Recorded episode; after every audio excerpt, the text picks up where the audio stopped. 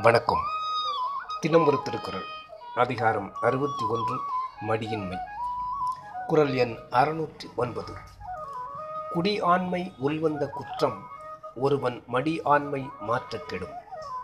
பொருள் தான் பிறந்த குடியினாலும் தன் செயலாலும் வந்த குற்றமானது. ஒருவன் சோம்பலை மாற்றி நன்முயற்சி செய்வதால் நீங்கி நற்பெயர் உண்டாகும். விளக்கம். முயற்சி உடையவன் தன் குடும்பத்திற்கு உண்டான நீங்கா பழியையும் விளக்க முடியும். தன்பால் நிகழும் குற்றத்தையும் நீக்கி தன் முயற்சியினால் பல நன்மைகளை புரிந்து மக்களின் பாராட்டுதலுக்கு பாத்திரமாகிறான். ஆண்மையால் மடியை மாற்ற கெடும் என பிரித்து பொருள் கொள்ளலாம். நன்றி.